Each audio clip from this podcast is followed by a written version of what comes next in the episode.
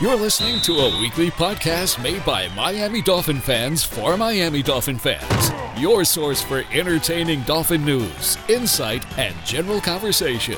Here's your host, Michael Fink.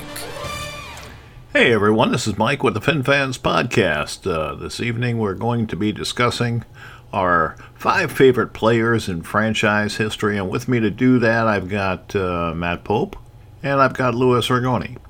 Before we get started, I, I do want to acknowledge uh, the passing of a good friend of mine and a good friend of the page and, and the podcast, Eric Bell. Eric was very kind to me and was a very knowledgeable Dolphin fan. He was been around since the first game of the franchise, and sadly he uh, suffered a heart attack yesterday and uh, did not survive. So shout out to uh, Eric, Eric's friends and, and family, and buddy, I know you'll be missed. I will say uh, Eric was a, a pretty positive person overall, especially when it became, you know, when it came to the Dolphins. I think this is a show he really would have enjoyed, and for that reason, we're going to go ahead and dedicate it to him and his memory.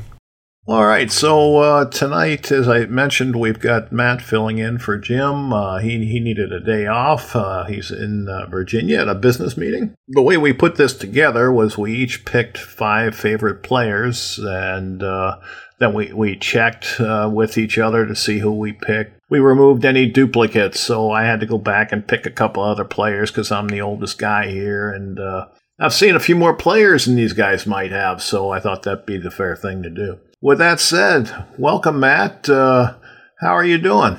Doing all right. Good to be here. Good to uh, be checking back in with you, all you Fin fans. So, how you doing, Louis? Uh, great, Mike. This was a task. This was a task. This was a major task, but very tough. Now that it, now that we're you know to the fun part, I'm good to go. All right, so. Why don't we start off with Matt's fifth favorite player? My fifth player was a uh, wide receiver, O J McDuffie. Uh, just a guy that, uh, I don't know, I just enjoyed watching. He never really had, didn't have too many, you know, outstanding stat seasons like you would see now uh, compared in today's N F L uh, with the uh, focus on offense. But just a guy that really liked watching him play. He was a leader on the field, was a leader in the locker room. Uh, never had really great size or speed, but, man, the, the guy just played. Uh, was no sure thing coming out when he was drafted. Wasn't sure he would even be a starter, but, man, he became a, uh, a go-to uh, wide receiver, returned punts, held on to the ball, uh, never had any, you know, bad games, and I never really remember seeing, man, O J McDuffie screwed up. Man, he just... He put it out on the field every week, and uh, uh, it was fun to watch him and his chemistry with Marino, and I just enjoyed watching him.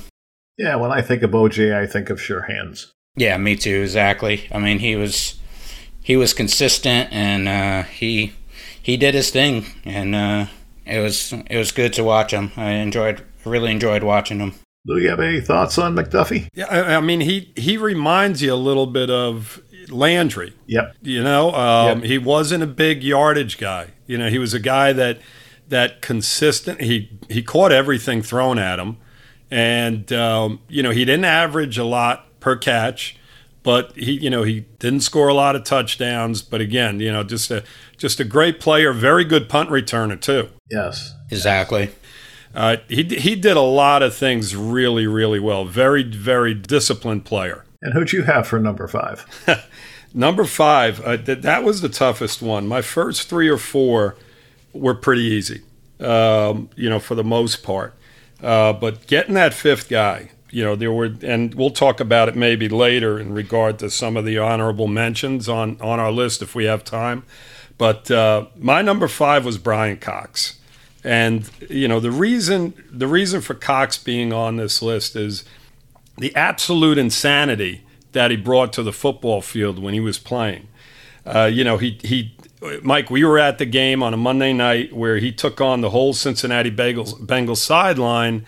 Yep. uh, because they they cheap-shotted our kicker, Stojanovic, I believe it was at the yes, time, it was. Correct? Yep. And he literally went over to the sideline and just took the whole Cincinnati Bengal team on at once. you know, everybody knows about the Buffalo middle finger when he shot, you know, he, he shot the whole stadium. That was awesome. Um, you know, but, you know, past all that, he, he was just an outstanding player. He was a three-time Pro Bowler. He was a three-time All-Pro. You know, he had, with us, he had thirty-one and a half sacks from that linebacker position over five years. So, you know, he averaged roughly six sacks a season. And, I mean, he he basically was our defense at that point. You know, we had some guys coming in, but he was our main guy. I, as a matter of fact, I think he was our only Pro Bowl player over those few years. Uh, I could be mistaken. And the thing that, that you're going to find on my list, and I don't, you know, as, as you and Matt, you know, come back with your list, Brian Cox was a fifth-round draft pick. And some of the guys, I was amazed at where these guys were drafted, the guys that were on my list. And that that's the most surprising thing to me. And the fact that you get a guy like him in the fifth round just says enough about, you know, the, the character that this guy had, you know, the the um, the ability to change games, you know, with his aggressiveness and with, you know, with his attitude. And, you know, that's why he's on my list. No, he be- he belongs on your list. Uh, you know, he's certainly a player that got people excited. That's what you're looking for in your favorite players, right? I mean, you're looking for guys that get you excited, and I, I think uh, Brian Cox certainly falls into that group. Now, I went ahead and uh, I, I took Ed Newman. The reason I took Ed, I don't know if people know this, but at the time, he was the strongest Dolphin ever. He played in one hundred sixty-seven games, so he was certainly uh, a, a guy that did his time, and uh, Uh, he went to three Super Bowls, uh, the Vikings in seventy-three and then the Redskins and forty-niners later. Uh, he was a three-time All-Pro and uh, went to the Pro Bowl four times. Uh, he didn't play in the eighty-five season. He had uh, a third knee injury, and uh, he had overcome thyroid cancer earlier in his career. So he he finished his career in eighty-five. Uh, he was inducted into the team's Walk of Fame in two thousand fourteen. And he currently serves on the uh, alumni board of directors for the team. Uh, so he, he certainly acknowledged, you know, with his peers. And uh, I always enjoyed watching him play. You know, he came right after uh, Langer and Little and uh, Kuchenberg, and uh, he mixed in with that group pretty well. Any thoughts on him, guys? Go ahead, Matt. Yeah, I, I have to admit, I don't really uh, know a whole lot about him. A little bit before my time, uh, so I didn't see, I didn't uh, I'm sorry I get this from you. So I have to admit, I'm a, you have a lot more knowledge than I do on him. He, um, you know, it, it, the thing I remember about Ed Newman was, you know, the professionalism. He went out, he did his job. You know, every single game, he went out and he just dominated the guy across from him. Yeah, he was a lot like Dwight Stevenson in that sense. You know, to where he just he just took the he guy. Bullied and, people. He, he bullied, bullied people. He bullied people. He was strong, and he was disciplined. Penalties, you never you never had his name called on penalties. He's a judge now, isn't he, down in yes, Miami? He yes, he and is. And he's been for years. And, you know, that's the type of guy he was. You know, he he was like that on the football field. He was the same way, very disciplined and just doing his job and walking away at the end of the game and on the next week. Yep, yep. It was fun to watch, I thought. And uh, great player. Yep. Um, Matt, who was your fourth pick? My fourth guy, Brock Marion. Uh, one thing I'm surprised about when I talk uh, with Finn fans is uh, a lot seem to think he just finished his career in Miami after uh, the bulk of his career in Dallas, but he played uh, six seasons in Miami after five years in Dallas. All three of his Pro Bowl selections came as a Dolphin. twenty of his thirty-one interceptions came as a Dolphin. Uh, guy that, you know, game-changing inter- interceptions took... Uh, interceptions back to the house, uh, all over the field, making plays. Great combo with Zach Thomas. Just a guy I really enjoyed watching, and uh, was a great career in Miami. Matt, do you remember who he uh, started alongside? Yeah, he started with a couple of guys. Uh, Sammy Knight, a few seasons in there, I believe, and uh, Arturo Freeman. So uh, uh, he he had a couple of guys uh, that rotated through uh, during his career there. Yeah, when he and Knight were back there, they they were pretty formidable. Yeah, Knight was definitely probably his uh, best duo sidekick. Lou, who was yours? Who was your fourth player? Okay, so we're back to linebackers. Offerdahl, John Offerdahl. He played with us from eighty-six through ninety-three. Again, not a number one draft pick, second round draft pick. Um, he went to the Pro Bowl five times. He was an All-Pro twice. He was uh, the eighty-six, nineteen eighty-six Defensive Rookie of the Year. And uh, the thing that just impressed me most about Offerdahl was when he would hit offensive players, you knew it was him hitting that player. You would literally see head snap back, the bodies just go back two, three yards. And he did that on a consistent basis. You know, he was just he, he was just an incredibly smart player as well. He was a guy that he, he must have did a lot of studying, because it seemed like he was in uh, the offensive team's backfield over and over again, just doing a lot of things that uh, the guy that plays for us now doesn't do. You know, it's the other end of the spectrum. Um, this he was just incredible at, at making plays, hitting guys behind the line of scrimmage. He was just so impressive. The problem with, with, with Offerdahl was the fact that he constantly got hurt because he wasn't a very big guy, and he left everything on the field. And in the end, that's basically what did him in. You know, he was just so physical, not a big guy, but, you know, it, it basically cost him his, you know, his career. He had a very short career. And I'm going to throw an interesting stat at you, Mike. Um, through the ninety-one, ninety-one through ninety-three seasons, you know, those fifty games, which included, you know, sixteen regular season games each year and then two playoff games that we were in. Um, when he was in, they were fourteen and three over those three years. When he was out of the lineup, they were fifteen and eighteen. So that that's the That's the kind of impact that this guy had on our defense. So fourteen and three with him in the lineup, and fifteen and eighteen over that three-year period.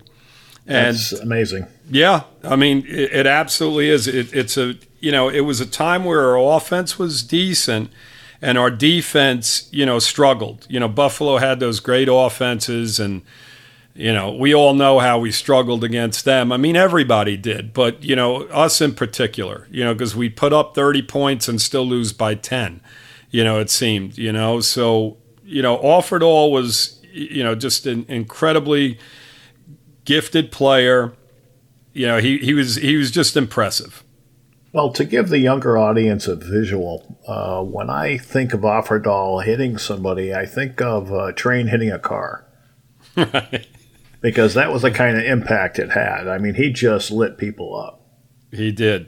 I mean, he you know he sent guys flying in the opposite direction, and uh, you know he did it on a consistent basis. I'll bring up another interesting thing, Mike. You know, back we played Buffalo in a playoff game up in Buffalo, and it was a back and forth game where you know defensively we just couldn't stop them. Well, before the game, you know, there was a question as to whether Offerdahl was going to start the game or not. And, you know, at the time, I, you know, I, I would be known to put a little wager on games every once in a while. You know, that was back in the day as a young fella. So never the, do that now. When, when they found out that Offerdahl was not playing on our defensive side of the ball, and this is no nonsense when I tell you this, the spread went up, I think, two and a half points. Buffalo went up two and a half more points in, in regard to, you know, being favored in that game. So that that's the that's the type of guy he was, and that's what I remember most about him. That's probably because Vegas knew that other stat that you mentioned. Yes, probably so. Yeah, yeah. All right, well, my fourth guy, a lot of people will remember uh, that have been around a while, uh, Vern Den Herder. Now, now, Vern wasn't a spectacular player. He wasn't a, a highlight reel player, but he was super steady. Uh, he played one hundred sixty-six games. He played seventeen playoff games. He was a grinder. He did recover fourteen fumbles, and uh, he had an interception during his twelve-year career. He came in in seventy-one, sat the bench for a season. uh, won the job in seventy-two and, and did not miss a game uh, until nineteen seventy-seven when he missed a few. He then played another four complete seasons uh, before missing two games in nineteen eighty-one. Injuries were starting to get the best of him at that point in his career, and uh, he got unseated by the Killer Bees. But uh, uh, Den Herder was kind of the Kuchenberg of the defense. You know, people overlooked him, but they really had trouble beating him. He was just a tough, tough football player. What do you remember about Den Herder, Lou? Yeah. Just consistency. He was there for years. Uh, you know, he played through, the, you know, the, the teams that went to the Super Bowls, and he was there in the late seventies, and he was there in the early eighties. And, you know, he was he was just a rock-solid football player. You know, he went out. He wasn't spectacular, but he did his job. He did his job. That's it. I mean, he was just a grinder. Mm-hmm. What a way to say it. Great old school Dolphins.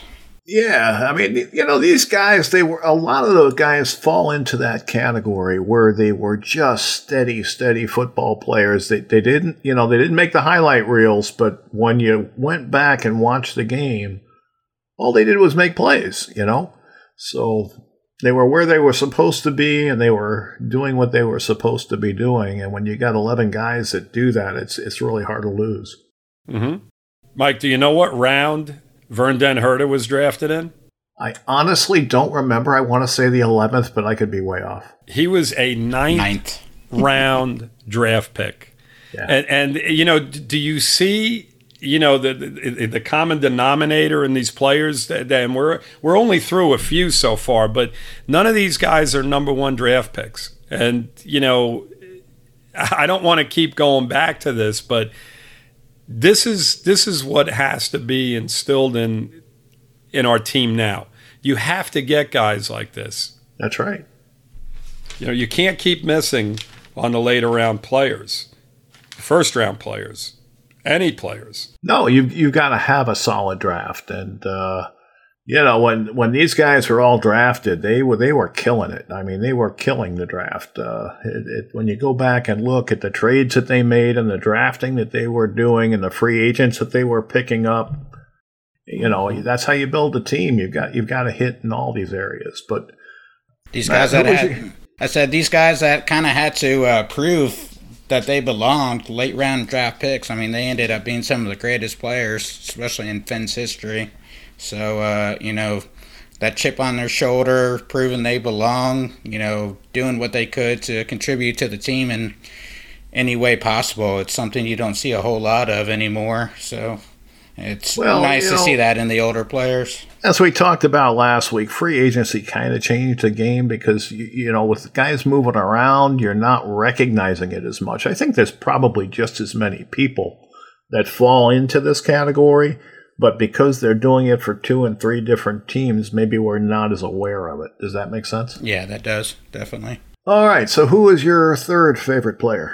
Mine is Ricky Williams. Uh, you know, I'm, this is just based on the field. I'm not even basing in any of his off-the-field stuff. You know, that's all well-documented. But, man, you know, Ricky could run. Run, Ricky, run, and you know they weren't. There wasn't all sorts of different schemes just to get him out in space and get him one on one. I mean, his first season, he ran over eighteen hundred yards, scored sixteen touchdowns, uh, and you know, a good portion of those were just running up the middle, man. And uh, he took a beating, but he just kept on going. I mean, he that might have led to some of his off the field decisions, you know, running up the middle so much, but. Man, he was fun to watch. Uh, you know, he could run through you. He could run around you. And uh, I wish he was – if he didn't have off-the-field issues, I definitely think he would have been a Hall of Famer. Uh, I agree with you. So, yeah, just a guy that I enjoyed watching when he was on the field. Wish he was on the on the field more, but when he, when he was on the field, it was it was fun to watch. The thing that impressed me so much about Ricky – was when he came back the second time and how productive he was. You know, when, when him and Ronnie Brown were sharing carries in the backfield, you know, he came back after that hiatus and, and he was so productive for us. You know, he, he still had the ability to just take it to the house. Yep. And, you know, his combination of, of speed and power, you know, like, like you guys said, uh, he could have very well been the best ever. Because he, he was, you know, he was, he just had that kind of speed and power. It's such a big, strong guy. And, you know, and, and he's a great in the, I mean, you know, to sit down and talk to him, he's one of the nicest human beings I've ever met. I mean, he's just a great, great individual. Outside of all, you know, all all the things, all the, all the bad raps that he's got for one thing or another, walking away from the team, he had his reasons, you know, I'm sure only he'll know the, the real truth behind it, uh, you know, because nothing's really come out about it. I mean, there has been speculation. You know, Wannstedt, I believe, got blamed a lot for um, just pounding him over and over and over again, and he got tired of it. But bottom line is, is that the guy was just an incredible player, and he was one of the greatest players in Dolphin history to watch. You know, when you turn the T V on on Sunday, you know, when he was there, when he first came over, you you were just fired up. You were like, this guy is just a beast. And he was so much fun to watch. He reminded me of Earl Campbell. Yes. Yeah, I'm just talking running style. You know, oh, absolutely. F- physical, fast runners. Absolutely. And, uh, yep. Absolutely. He, they just, to me, they're very, very similar. Agreed. All right. So who was yours, Lou? Uh, another defensive player, guy named Bob Baumhower. Who? Bob Baumhower. Nah, I'm kidding. uh, the guy played nose tackle for us for, God, he played ten years at the nose tackle position. And again, a guy that wasn't a first-round draft pick, second-round draft pick out of Alabama. He went to five Pro Bowls from the nose tackle position, two-time All-Pro, and again, a Defensive Rookie of the Year back in nineteen seventy-seven. Actually, him and A J. Dewey shared the uh, the award. Uh, the guy had, from the, from the nose tackle position, he had thirty-nine and a half sacks over his Dolphin career. He had an interception, sixteen fumble recoveries, eight hundred eighty-eight tackles over that period. Think From, about that. Yeah. Uh, you know, he was the Defensive Player of the Year back in nineteen eighty-three, Pro Football Weekly's Defensive Player of the Year. The guy was the anchor of that Killer B defense. Everything went around him. He controlled the middle of the field. Uh, just just a cement block there. I mean, they would they would have two guys on him. It allowed Bo Camper and Betters to basically, you know, have one-on-ones consistently, and then they'd, you know, they'd rush Dewey, they'd blitz Dewey. He he freed up the linebackers behind them, the inside backers. Uh, he he was he was our anchor on that Killer B defense. And you know, the the guy really, at the end of his career, I mean, Mike, you remember the sign, you know, the signing that we did with him. Yep, his his hand his hands were so mangled that when he was signing autographs for people, he was holding the pen in a way that you don't normally hold it. He was just propping it in his hand and and signing autographs that way. And you know, he, he just sacrificed so much, Um, you know, for for the benefit of the team. I mean, the guy was just a true war- warrior, and you know that's why he's on my list. All right, let me go ahead and uh, give you my third. I, I think most people will know who this is. It's Tony Nathan. Now he's not he's not in Ricky Williams' class, certainly, but I, I valued Tony for different reasons. I think everybody will remember the Uh, game he had against the Chargers in that uh, epic in Miami, you know, the uh, playoff game. He had one hundred sixty-nine yards that game, scored a couple of touchdowns, uh, scored on a hook and lateral play uh, after he caught the pitch from Daryl Harris. And he played nine seasons uh, in the N F L. He had three thousand five hundred forty-three yards rushing. And he also had three thousand five hundred ninety-two yards receiving. And then that tells you all you need to know about Nathan. Uh, he was a dual threat. He scored thirty-two touchdowns. He had sixteen of those rushing and sixteen of those receiving. He threw eight passes, completed four of them, uh, threw a touchdown. And uh, he retired in nineteen eighty-eight. He became assistant to uh, Coach Shula. Uh, he then became the running backs coach in uh, nineteen ninety-three. Uh, now, he averaged uh, through his career four point eight yards a rush, and there's only been one player in uh, franchise history that's exceeded that number, and that was Mercury Morris, who averaged five yards a carry. Uh, he ranks sixth in team history in rushing. Uh, he ranks ninth in team history in receiving. Now, those receiving yardage, most people probably won't realize this, but uh, he's a top running back in that category. And uh, uh, the second place guy is Jim Kick. Kick had two thousand two hundred ten yards to uh, Tony's uh, three thousand five hundred ninety-two. So you can see that uh, he's got a pretty comfortable lead there. He was first-team All-Pro his, his rookie season for his work returning kicks. And, and we mentioned earlier that uh, uh, Ed Newman's a judge. Well, his bailiff is uh, Tony Nathan. Both those guys made my list. I probably should go hang out in the courtroom. At least yeah. I don't know you personally for your showing up there. Yeah, exactly. Yeah, Tony, Mike, you know, just to uh, – you know, add a little bit to what you were saying. He he was a guy that, you know, Marino, Greasy, Strock, Woodley, they all checked down to him, and he was always there and always making plays and converting third downs and, you know, running the football. You know, it, it was interesting what you said. You know, he's he's second behind Mercury Morris. You know, he didn't get the ball a lot. You know, Shula was doing things that, you know, Belichick does now with, you know, a, a just a gang of running backs playing, you yep. know, in a backfield. And that's situational. Big, situational. You know, Tony Nathan was part of what Shula was doing. You know, they had Woody Bennett. They had Andre Franklin. They had, before that, they had Leroy Harris and Gary Davis. And Tony Nathan was a guy that just basically was a situational guy that was always productive. So that's that's what I remember most about him. Yeah, that that sums it up. Uh, uh, Matt, Matt, you didn't see him play, did you? Not a whole lot. I think I see. I remember seeing him a little bit uh, going back. You know, you know, by my recollect recollections, just seemed like a Swiss Army knife kind of guy. I mean, uh, you know, our talking about our all-purpose back. Uh, you know, that's what sticks out to me thinking about him. Yep. That's that's pretty much what he was. I guess a, a Swiss Army knife uh, describes it well. So who is your second favorite player? My second pl- favorite player is Richmond Webb. I mean, uh, just a guy, eleven seasons with, with the Fins, one hundred eighteen consecutive starts, seven consecutive Pro Bowls, you know, protecting Marino, uh, a guy that's the ultimate pocket passer, which probably made his uh, job even harder in some ways. I mean, Marino constantly threw among the highest in the league, but he was sacked among the least.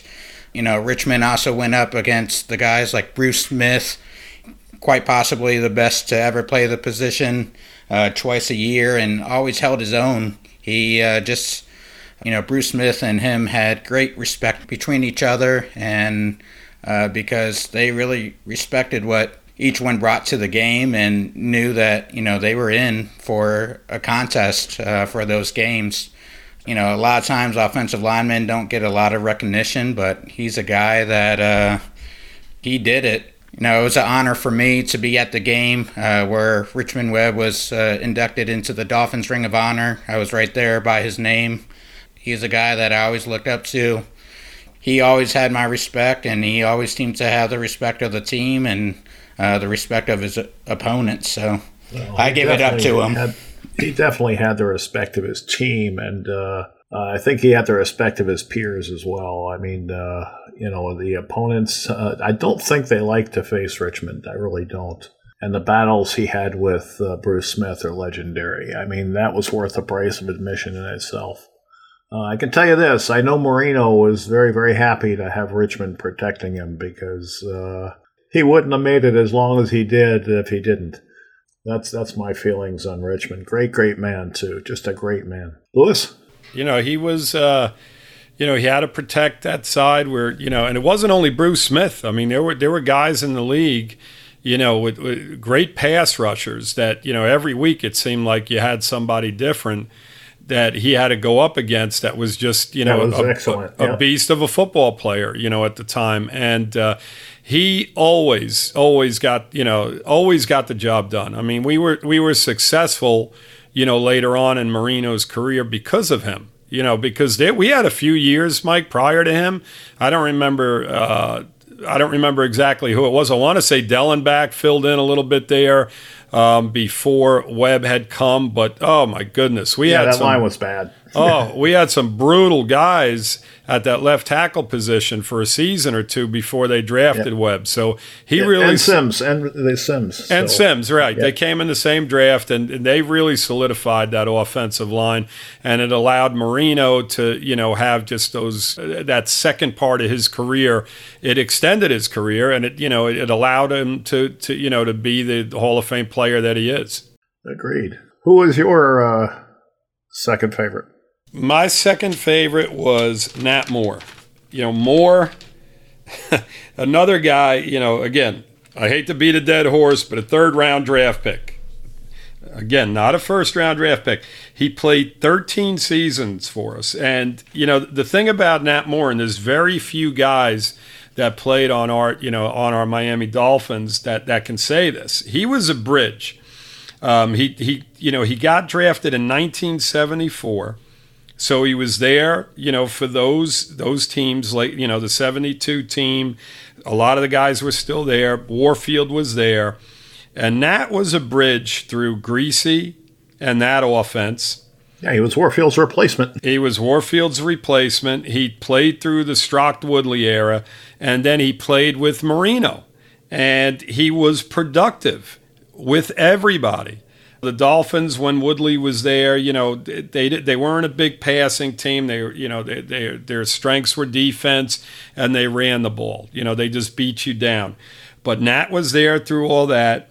Uh, when Marino came into the picture, you know, what people forget is that Clayton and Duper were so great on the outside, but Nat Moore was our slot guy. And again, it goes back to what a lot of teams do now. You know, Shula was doing back in the eighties. You know, Nat Moore, Cefalo, they were slot receivers and just incredibly productive for so long. He was only a Pro Bowl player one year back in nineteen seventy-seven. But, you know, the guys in our Ring of Honor, he played one hundred eighty-three games for us. I mean, that's a lot of seasons. He had seventy-four touchdowns receiving at the end of his career. And um, he's still in the organization. You know, he's a diehard. He's a true blue Dolphin all the way through. I mean, he's been with the organization since nineteen seventy-four. You know, how many years now is that? You know, he's still with the team in two thousand nineteen. So, you know, do the math. Um, you know, this guy, it epitomizes what we were at one point and hope to get back to. Yeah, I've met him a couple of different times in the uh walking the hallways at the stadium. So, uh, true guy. Uh, as you said, you know, he loves the Dolphins. Uh, just greatness emanates from him. One of my favorite guys I've met. Yeah, I think I got off it a little bit, you know, in regard to the bridge thing. You know, he bridged, you know, the receivers as well. I went through the quarterbacks, but, you know, he was there with Warfield, and then he bridged us to the, to the Clayton Duper era. So he brought, you know, what he was taught from Warfield to, to Duper and Clayton. And you, you can't really put a value on that, you know, money-wise or, you know, in any way, shape, or form. When when guys like this are in your organization, you, you hope that anybody that you draft or anybody that you bring in as a player becomes a Nat Moore type of guy. So, again, I can't say enough about him. Just think about it. He got to learn from one of the best ever in Warfield. And uh, I'm sure that he learned. I'm sure that he soaked it up because that's the kind of player that he was, you know, Nat was always trying to get better. And then he did pass it down to uh, Duper and Clayton, and we saw the results that they had. So, you know, those were some great receivers, all of them. And uh, we're fortunate to have watched all of them play. Agreed. Now, my second favorite was Dick Anderson. I know a lot of people favor Jake Scott over Dick, and I guess it's just a matter of preference, but uh, Anderson played one hundred twenty-one games with the franchise. Uh, he had thirty-four career interceptions. He had sixteen fumble recoveries, scored four touchdowns. Uh, he became the seventh player to intercept four passes in a game, and that happened against the Steelers in nineteen seventy-three. Uh, I was at that game. It was a Monday night game, and uh, I was young. I mean, I was thirteen years old, and uh, I really appreciated him after that because that, that was phenomenal. It was just it was just a phenomenal game by a safety, and he just lit up the Orange Bowl. Six defenders have tied that feat since. How many years has it's been? Has has that been since that happened? And uh, you know, only six guys have done it since. Uh, he was drafted in the third round of the uh, sixty-eight draft, and uh, that year he was named uh, the Defensive Rookie of the Year. two thousand six, he was inducted into the uh, Dolphins Honor Roll, and uh, as such was the first defensive back uh, to have that recognition.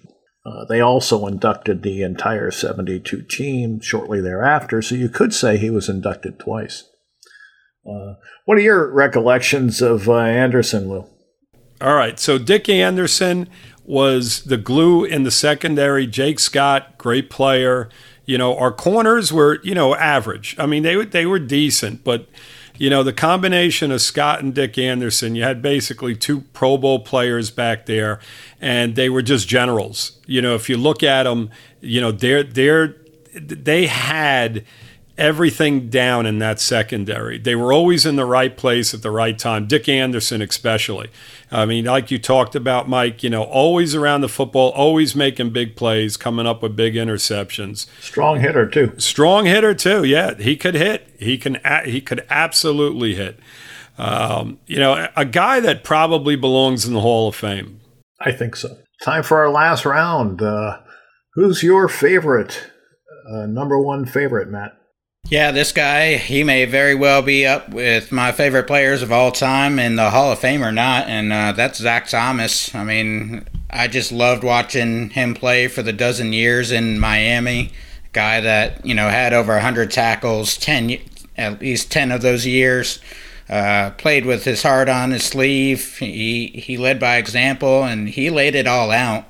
He went all out. You know, he was a little bit undersized coming in, but he was like the little train that could, man. He just he just kept rolling, and uh, I loved watching him play. Uh, you know, like I said, those dozen years with uh, Zach Thomas was uh, great. I loved just seeing what he was going to do, whether he was, you know, flying through the air, laying somebody down, or, you know, interception on a robber play, or, you know, whatever. He just... He left it out on the field, and he was a joy to watch. And uh, just, uh, I believe he was a fifth-round pick, if I'm not mistaken. And uh, and you know, he came in, started all one hundred sixty-eight games he played in Miami, and just a joy to watch. And just one of those guys that you can't ask for anything better as a from the perspective as a fan, as a teammate.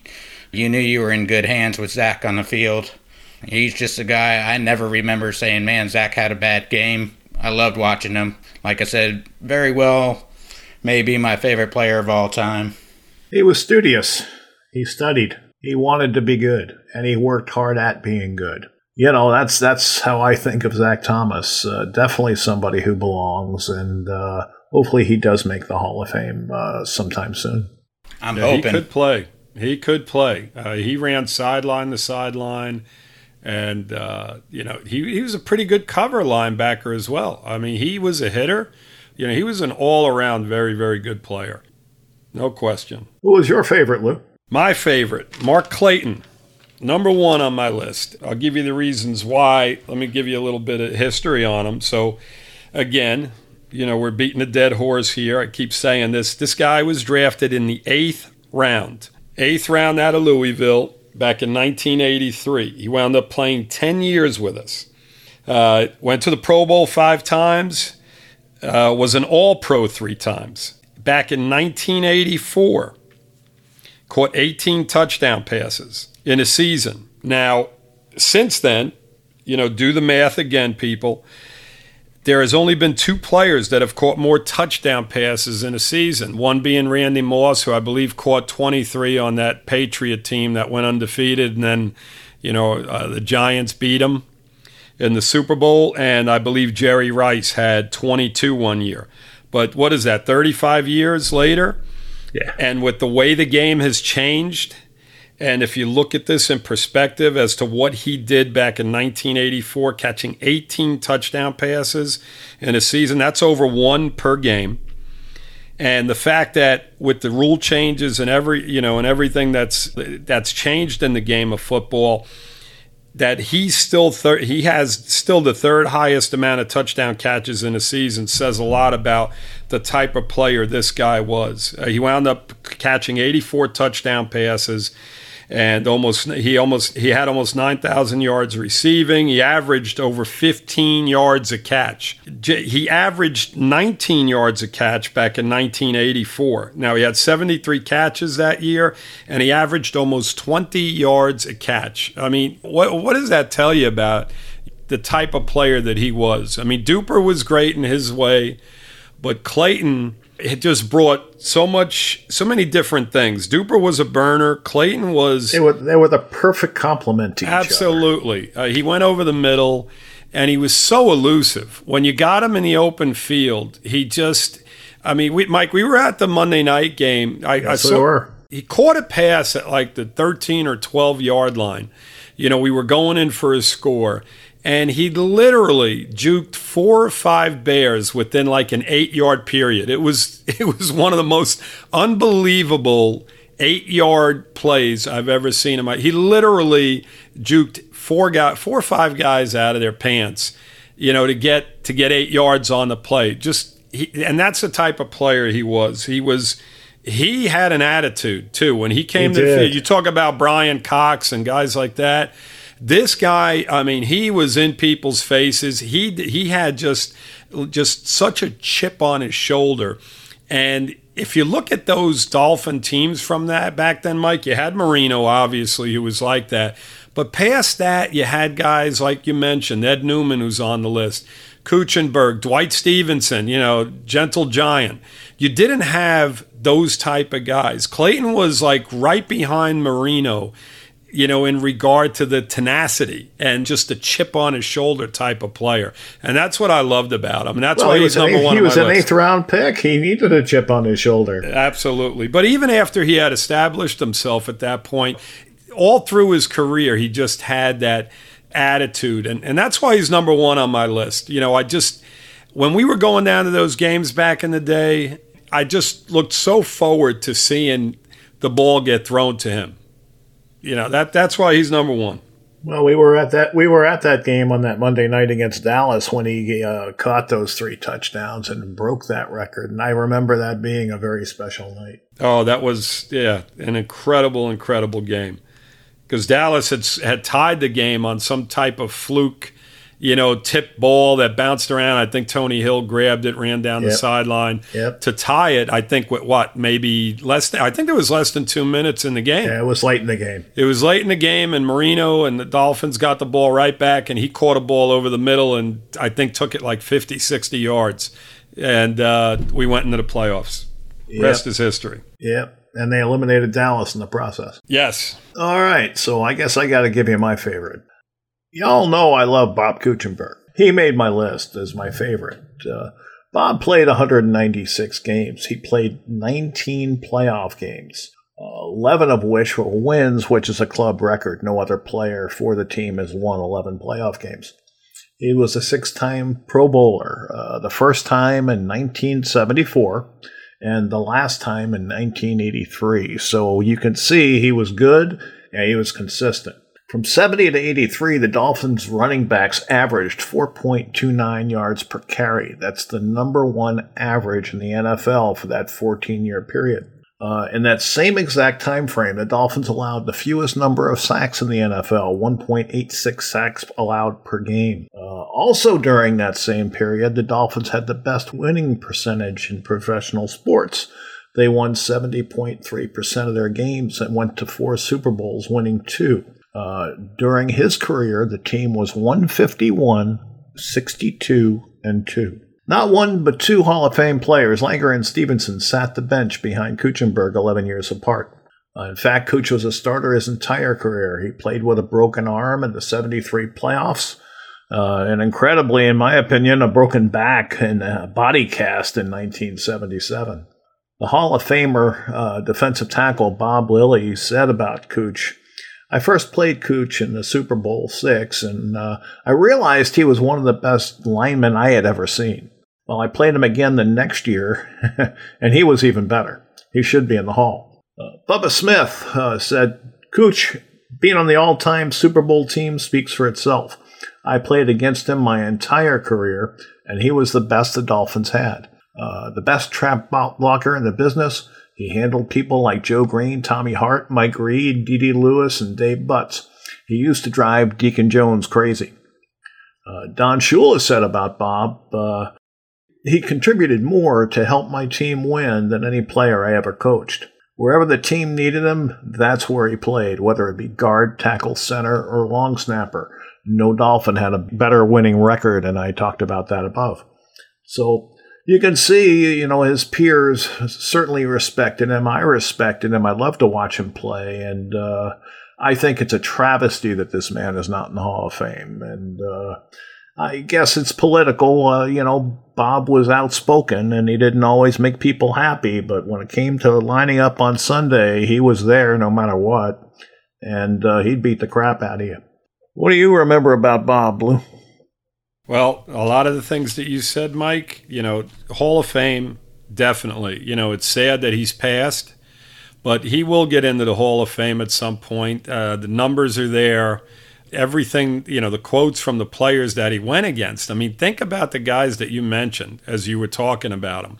Uh, those guys are all in the Hall of Fame. And, and you know, the fact that they're talking about Kuch and the way that they do, it, he, he deserves to be in the Hall of Fame.